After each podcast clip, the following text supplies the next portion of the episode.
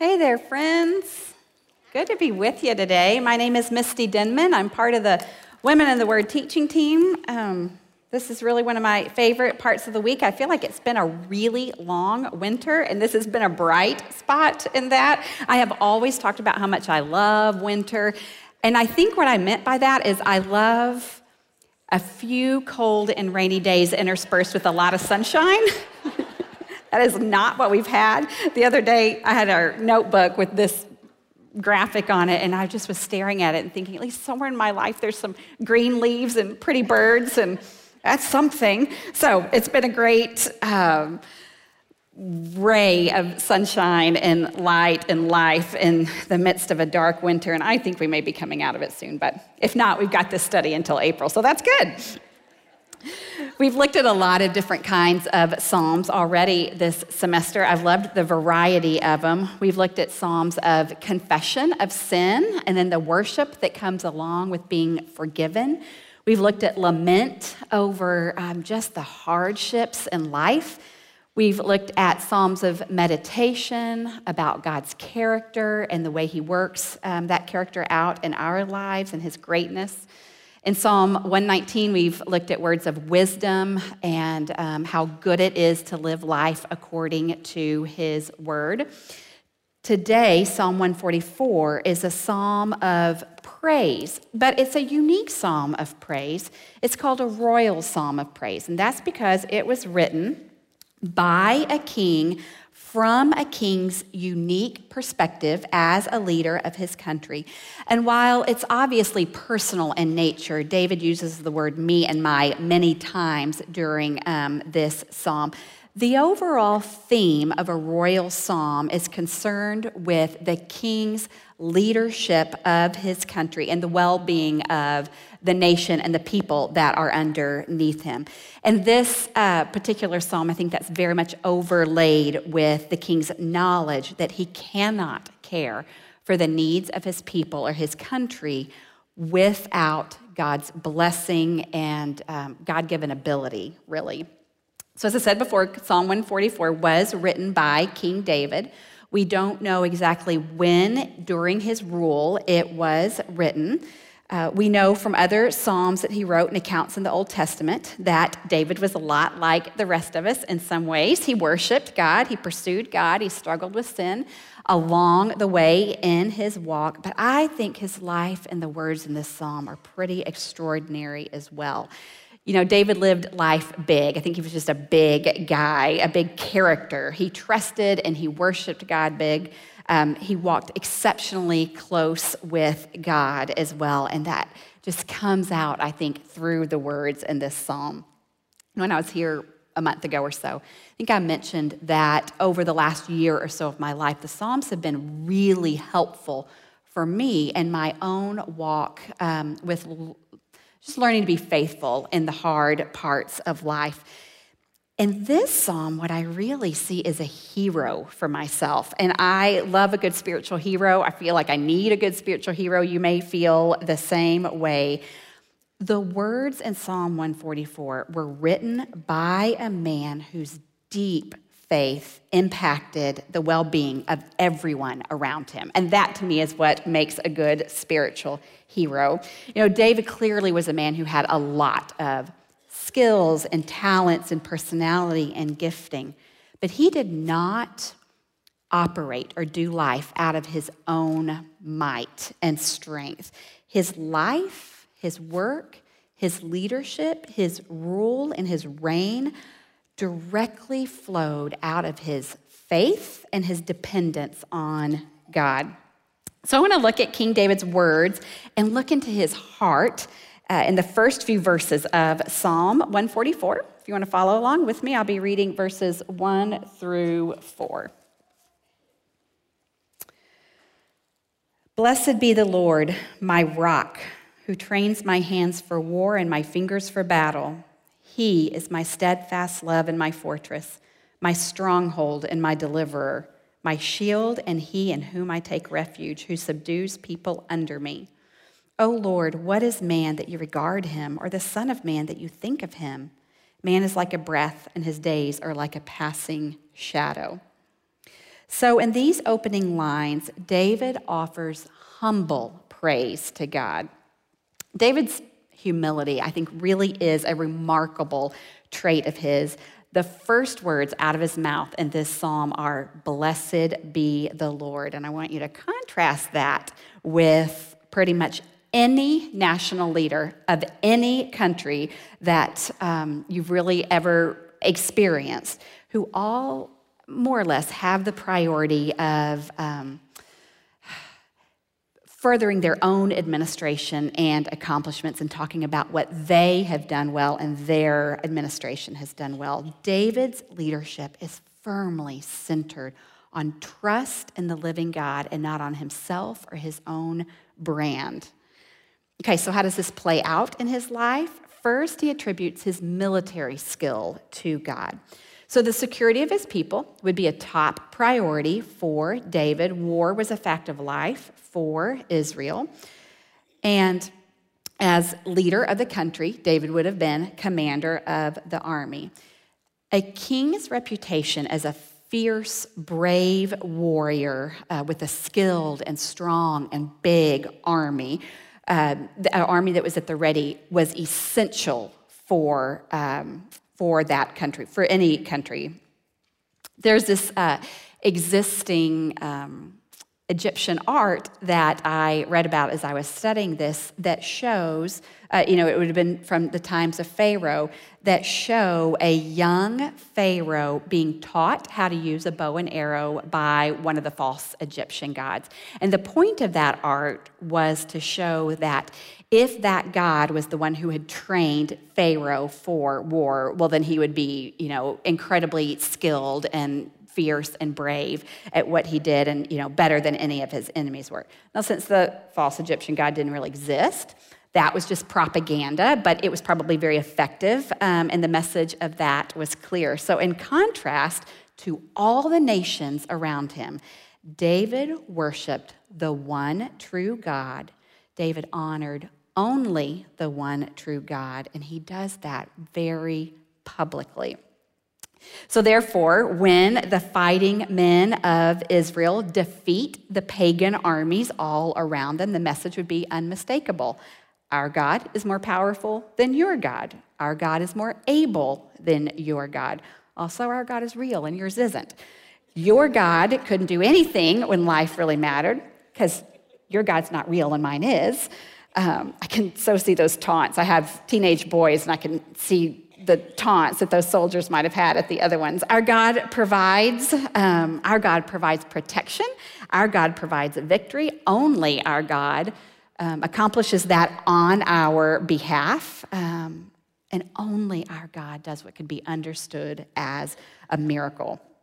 And so I think, under admittedly pretty brutal circumstances, David chose, as he worshiped and honored God as the military leader of his country, as he um, attributed his skill to his God. That was a way that he and Israel were able to be a bright light in the darkness of false worship and um, false gods all around them. Um, I've heard many of you be like David. I've heard many of you when somebody comes up to you and says, tells you something really great you've done, tells you, oh my gosh, way to serve, way to do this, deflect that um, praise and give the glory to God. And every time I've seen that happen with one of you, I've just thought, way to honor God and way to teach me about humility. Um, it's a pretty neat thing to see when others are quick to acknowledge their skills and gifts and just choice to do the right thing or completely from the Lord. I think that honors him and teaches us well. You know, David continues to offer his humble praise as he attributes his protection to God. The language David uses to describe God in these verses is really powerful, and it shows also David's military mindset as a leader. He describes God as his fortress.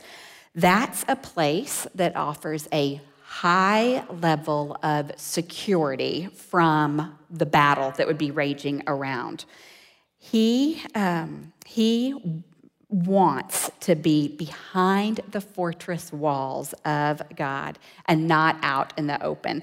Um, we all want that when the enemy is coming at us. I think about a couple of weeks ago when Amy described God as uh, a shield or a shade of protection between that hot, scorching sun and, um, and the psalmist. In this case, God is that strong, impenetrable stone, thick fortress wall that's between David or us and the arrows of the enemy. It's a great word picture there. David also calls God his stronghold. And a stronghold can be another word for a fortress, but it can also be sort of that central place or person or idea that's at the center of a group that leads the charge for that group, that rallies the troops. God is that for David. David leads his troops, but God leads David as his stronghold. I think David has long understood this truth. Listen to what he said years before he wrote this psalm when God rescued him from Saul, who had tried to kill him. It's on your verse sheet in 2 Samuel. He says, For you equipped me with strength for the battle. You made those who rise against me sink under me. You made my enemies turn their backs to me those who hated me, his enemies who hated me, and I destroyed them. He didn't destroy them out of his own strength, he destroyed them because God allowed that to happen. So David's had um, this dependence on God for a long time. David speaks of God as his shield. We've talked about this during the semester too. A shield being the idea of this all encompassing protection around him.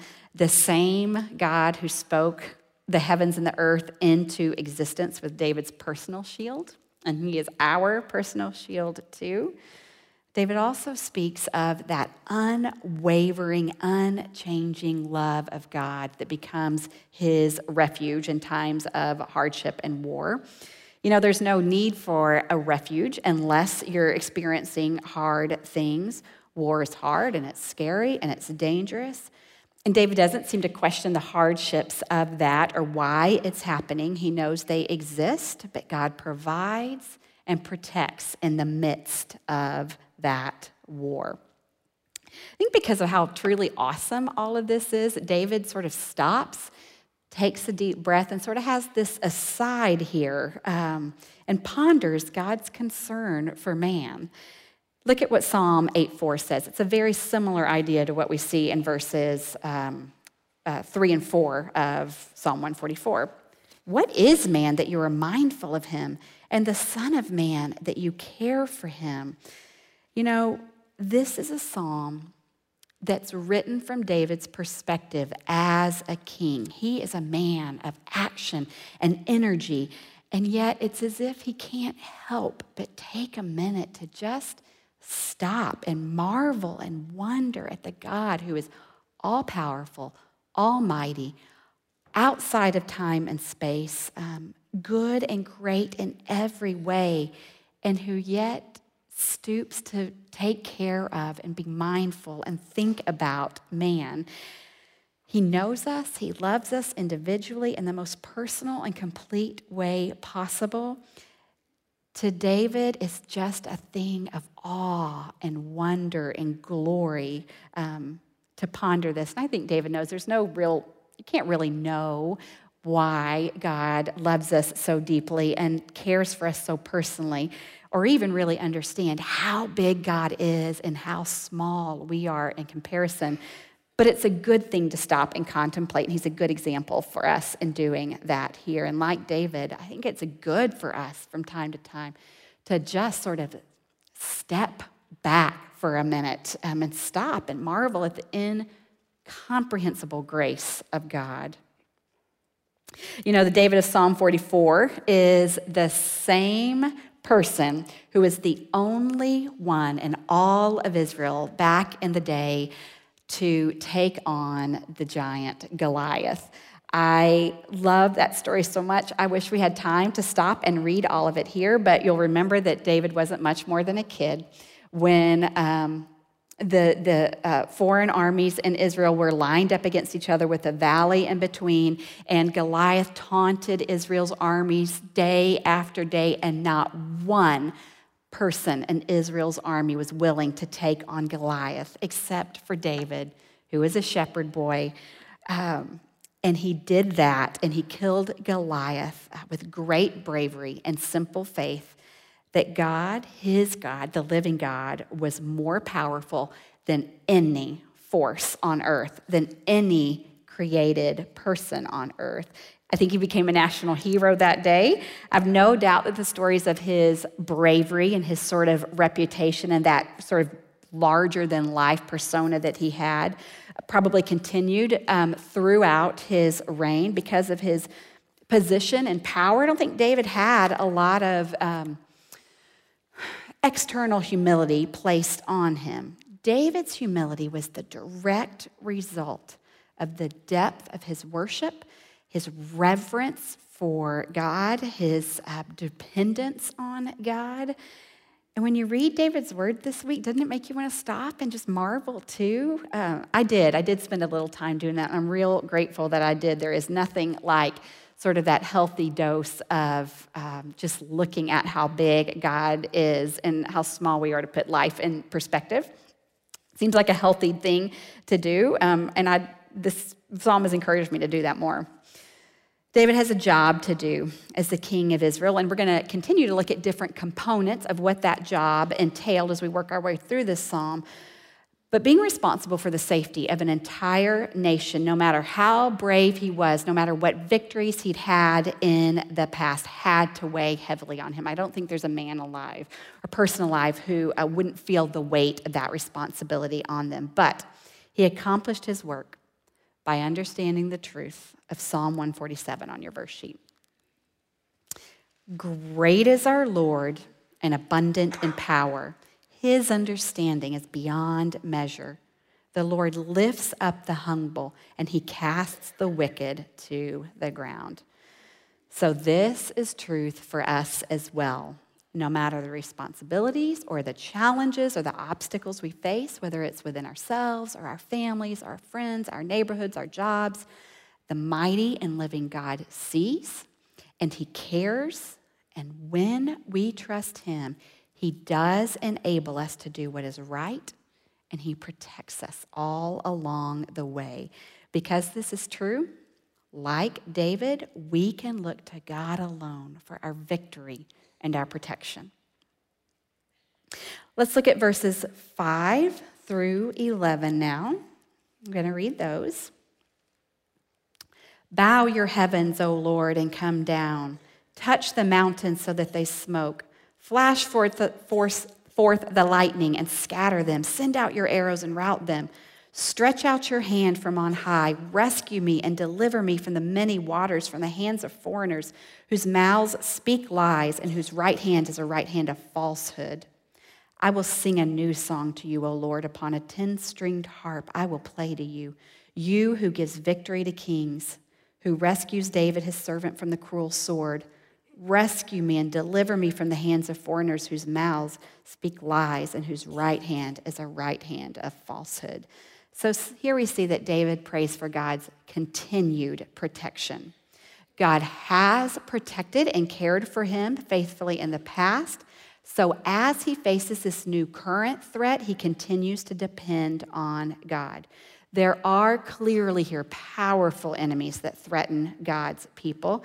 And the first verses that uh, we read here, David speaks about God's provision that he's already experienced as he has led the people in the past. Here he recognizes that uh, Israel is again facing formidable enemies. He describes the enemies almost exactly uh, the same way in two different um, verses here. We know it's foreigners that he's up against. Um, those would be people that neither believed nor respected God or his laws. The lies that David mentions here could be uh, broken treaties between nations. It could be that uh, those nations around him have dealt with Israel in some um, underhanded type ways. David could also mean here that those enemies have been taunting Israel uh, with um, lies about or denials about who the one true God really is, practicing their pagan religions um, and uh, in a way that would be deeply um, disrespectful and offensive to David and to Israel. You know, I think it's important to notice here that um, David never indicates that he has led his people to war for anything other than um, defense of his country. It doesn't look as if they're trying to acquire new land. It doesn't look as if um, they are uh, just power hungry. War is a fact of life for God's people here, but it isn't glorified or entered into lightly. Whoever the enemy is and whatever they're doing is causing real trouble and harm to Israel. You notice the forcefulness of the language that David uses, the exclamation marks here, the really strong language, the smoking mountains and the flashing lightning and the raging waters all evoke this sense of power that nature offers. And made me think about how, for all of the amazing scientific and technological developments that we get to um, enjoy in our lives, we are completely powerless against nature, against the forces of nature. And we get reminded of that, I think, as a people pretty often. We are powerless to prevent the wind or earthquakes or the rain or you know whatever it is that that brings of us i, I kept picturing the um, images from hurricane harvey as i was reading this and those just powerful and crazy abundant floodwaters um, in South Texas at the time, and that there was, we knew it was coming. The weathermen told us how many inches of rain, that it was going to be devastating, but there was anything that we could do to prevent that. And David compares his enemies to those raging waters, and he recognized that it was God alone who could contain that kind of power. So he calls on God alone for his help. Because David is a humble and good leader, he's quick to understand his limitations and to call out to God for help. And I want to be like David. I want us all to be like David. I want it to be said of me that I am quick to understand my limitations, quick to call out to God Almighty, um, not as a last resort, not when I've done everything else um, first, but. Um, but at the beginning and always and throughout whatever it is that's coming against me and us. You know, even though David and his people are up against some real hard circumstances, he doesn't waste any time here with doubt or with fear. In verses 10 and 11, he confidently anticipates God's rescue. You move to the, um, to the uh, present and um, future tense here. He, uh, his confidence comes from his history with God. Time and again, God has provided help and rescue and wisdom and everything that David has needed to rule when he needed it. David's history with God and his choice to walk closely with God through hard times and in this hard time are the source of his confidence. You know, David does use the word me several times in these verses, but he's not at all just looking out for himself here. Because he's writing and acting as king, his welfare and his victory and his safety and protection are tied very closely to the well being and safety of all of Israel. So when God protects David, David can then lead and protect the people well. David's been a skilled musician all his life. We know from stories in the Old Testament that when um, he was very young, he was a skilled musician. And as he's praying here, before God has moved against these particular enemies, David is already looking ahead to the time when he will lead his people in celebration and in worship David speaks often throughout the Psalms um, and here too about singing a new song to God. Now, that phrase doesn't necessarily mean he's going to write um, new music and lyrics to praise God, although he might have. What a new song probably means is that as he anticipates this victory, he knows he's going to get to lead worship with this new and fresh um, appreciation for and sense of God's grace and mercy and protection um, in his life and in the life of all Israel. And again, here I just see David as the most remarkable and humble leader because he trusts that God will act. He trusts that God uh, or that Israel will emerge victoriously. His humility shines through here as well. And again, you know, as he imagines that victory parade, it seems like he doesn't imagine himself like riding in the front car in his military regalia, waving at everybody along the way because he has led everyone to victory. He talks about himself in a position of service singing out praises to God and playing an instrument and leading the people in worship, which would be focused on the Lord and not at all on himself. I think there's so much here for us to learn from and pattern our lives after. David went right to God when he needed him most. He didn't have any misplaced pride or illusion of self sufficiency, even though he was a man of great uh, skill and reputation. David seems to have honestly assessed the situation. He understood it was bad, but he didn't waste any time either sugarcoating it or denying it. What he did was pray to God with all of his might, and he believed that God would protect his people and give them victory no matter what we are facing, whether it's big or small, short term or long term, we can do all of these things too. We too can look to God alone for our help. Okay, let's continue on and read verses 12 through 15. May our sons and the youth be like plants full grown our daughters, like corner pillars cut for the structures of a palace. May our granaries be full, providing all kinds of produce. May our sheep bring forth thousands and ten thousands in our fields. May our cattle be heavy with young, suffering no mishap or failure in bearing. May there be no cry of distress in our streets. Blessed are the people on whom such blessings fall. Blessed are the people whose God is the Lord. So here David prays for the nations prosperity.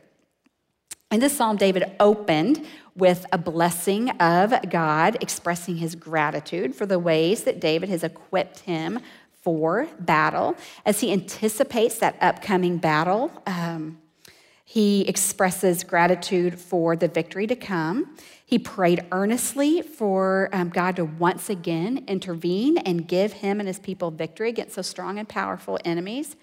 And we saw that because of that, just rock solid confidence in God, David anticipated victory, even though those enemies were very powerful. So now he looks ahead beyond the battle to the blessings that he longs for his people to get to experience after God has given them that victory and um, great peace in their land. Again, I think you see just some excellent leadership skills on David's part um, and why we consider this a royal psalm. The requests that he brings here before God are for the good of the people. And those requests look toward a healthy future for his nation, both during his rule and I think even well beyond it as well. David anticipates that peace will lead to Israel's well being. You know, when any country is at war, it's sort of necessary that that become the primary focus of the leadership and often the people if, um, if that warfare happens close to home. Your resources have to be funneled toward um, what's happening on the front lines, towards soldiers and equipment and, and the fighting um, that's taking place. If there is fighting taking place close to home, even civilians, survival is sort of the most um, pressing need of the day. I just finished um, a month or two ago a really great novel that was set in um, France in World War II, and it was really about the women who were left behind when all the men went to war. And for years, they were reduced to just trying to survive um, daily life with extreme deprivation and with the um, German soldiers that had invaded their land. And it, it made me um, remember that the, the prayers for this prosperity and abundance that David prays for really only could happen um, after um, God had blessed them with some peace there. Israel can enjoy that abundance and progress when their enemies are defeated and not before. So it's the last thing that David prays for here in this psalm. You know, when we read these verses, I think they're a reminder of what a blessing it is to live in peaceful times. We're blessed, so blessed, even with you know the, the war on terror that we're fighting overseas, that we don't live in a time and a place where um, our lives are in immediate danger. We do get to ask God for these blessings of, um, of abundance and privilege. And I'm, I'm grateful for that for all of us and, um, and kind of have been encouraged to um, praise God for that more regularly. King David desires to see his people flourish through a thriving next generation, abundant livestock and produce, which would have been the bedrock of the economy of their agrarian um, society. He also asks that God would bring about peace among his own people. You know, when David asked God to bless the sons and daughters of Israel with strength and purpose and success, it reminds me there's nothing new under the sun. From the beginning of time and David's time and through now, what we all want for the next generation, for our kids and for our grandkids, is that they would be able to avoid some of the hardships that we've faced, make good choices, walk with the Lord, um, be, you know, these people of uh, strength. I've uh, learned back when I was in college, I heard somebody um, much older and wiser pray that there would be a um, unbroken, for their own family, an unbroken chain of faithfulness um, in the generations of their family from that day until when the Lord returned. I've prayed that uh, just because I thought it was the most beautiful thing for all these years as well. And so when you're looking ahead to um, the strength of your children. You're looking ahead to a generation who can walk and will walk and choose to walk in obedience with God. When there's peace in the land, people have more time and resources to pour into that next generation, teaching them purposely to obey um, and love God's law. Of course, you can do that anytime in times of war, but you get to do it with, I think, some more um, energy when uh, you're not just surviving. The people of Israel were primarily ranchers and farmers. Their economy centered on crops and the livestock that they raised. Anyone who's ever been around that kind of lifestyle knows just how precarious that livelihood could be. Every year is different, um, whether it's uh, too much rain or a drought or disease or pests or whatever it is. There are years that are really hard and years that are really good um, David is praying here for God to bless those crops and that livestock so that um, their time and their energy and their resources that they put into that would be um, would come to a, you know fruition and abundance uh, knowing that that is a gift from god. I think that's one of those places that's pretty easy to see that it's out of your control and so he prays and um, asks god for that as a blessing for his people you know, and David prays for no distress in their streets. What he's talking about there is a peace and a sense of understanding and unity among his own people. It's kind of the opposite of civil unrest. It would be the opposite of um, protests and infighting and um, um, bickering among his own people. There are foreign or, uh, uh, enemies that can destroy a nation, but there is infighting that can do the same thing.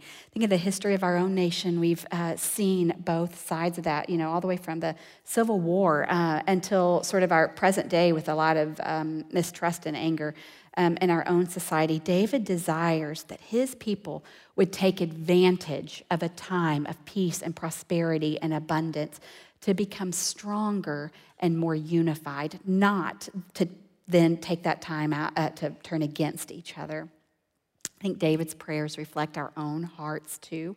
We all want peace and security for our children.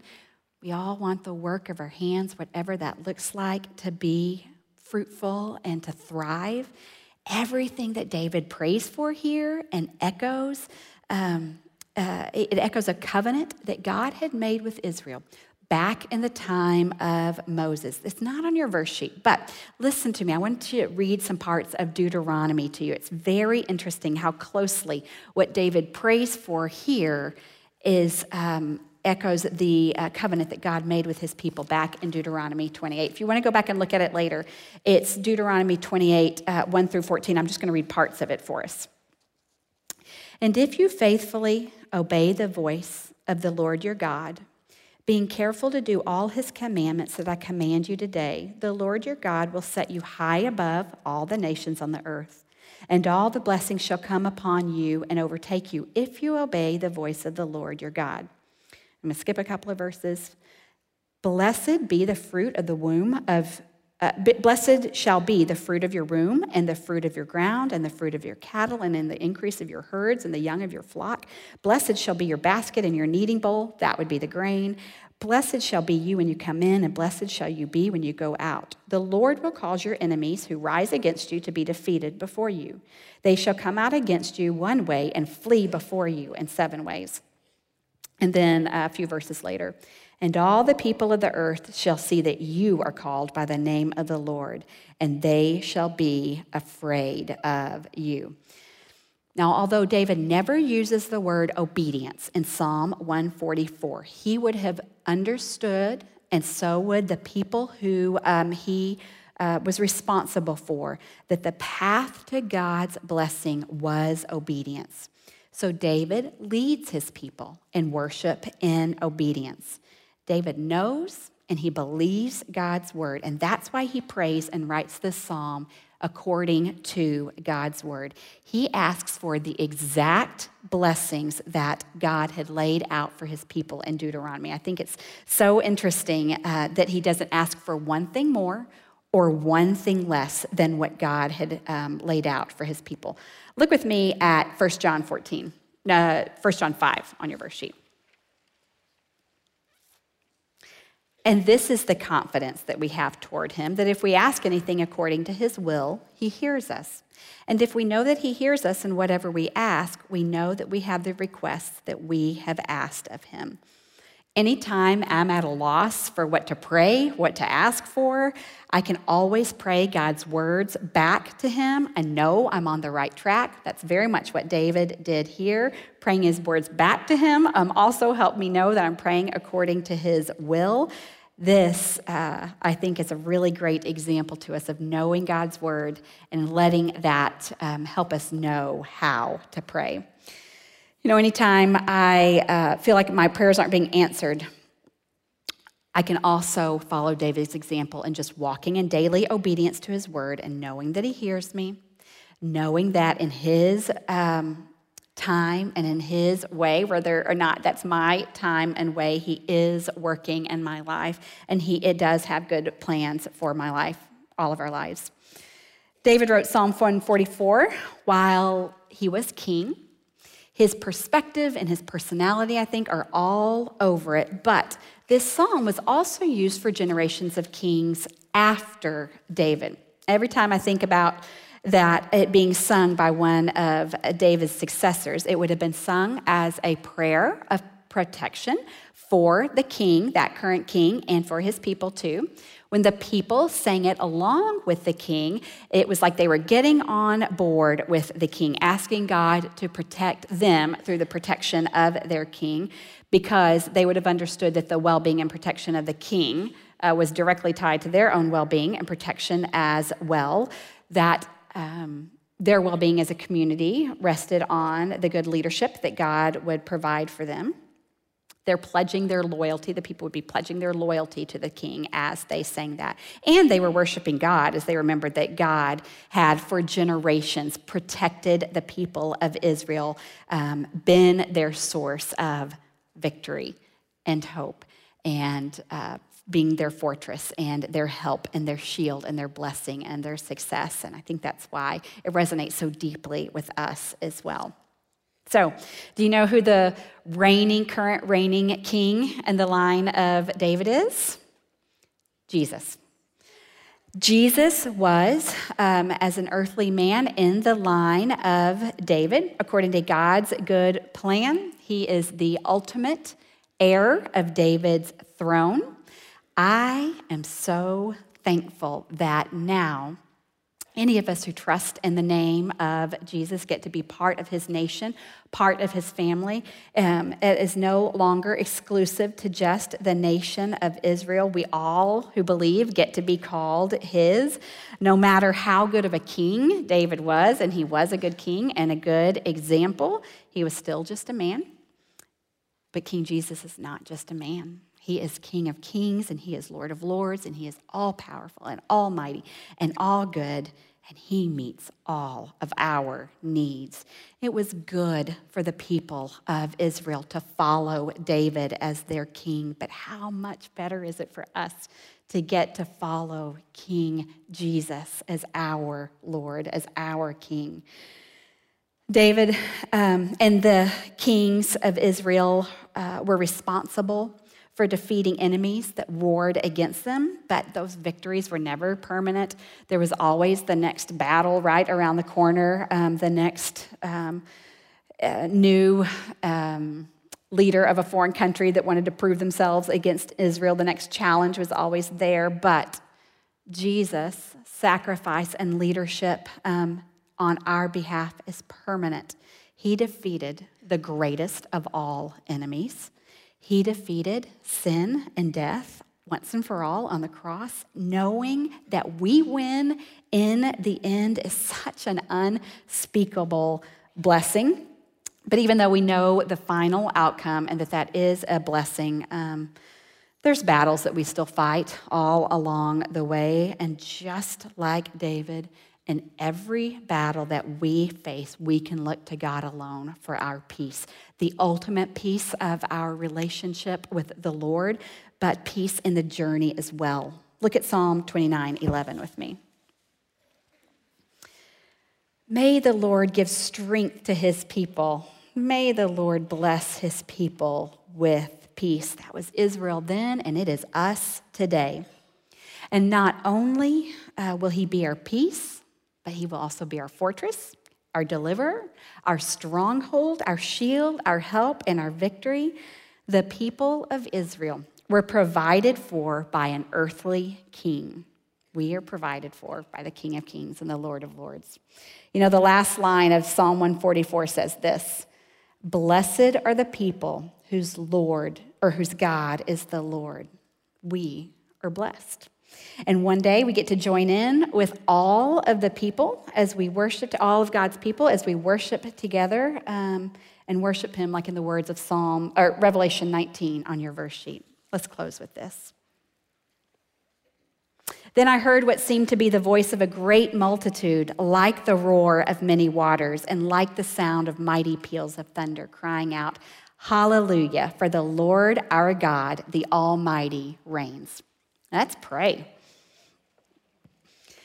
Lord God, you are the Lord of Lords and you are the King of Kings, and you have provided for your people from day one until now. You are going to provide for your people um, until you return for us, Lord. I thank you for that. I bless you for that. We all do, God. I, um, I am asking that your words would be an encouragement to us, an anchor of hope in the middle of our battles, a um, place where we can um, be confident um, and trust you deeply. We love you, Lord. We are grateful to be your people, um, and I pray that we would um, be women who follow you all the days of our lives with all of our heart and our soul and our mind and our strength. And we ask this in your holy name. Amen.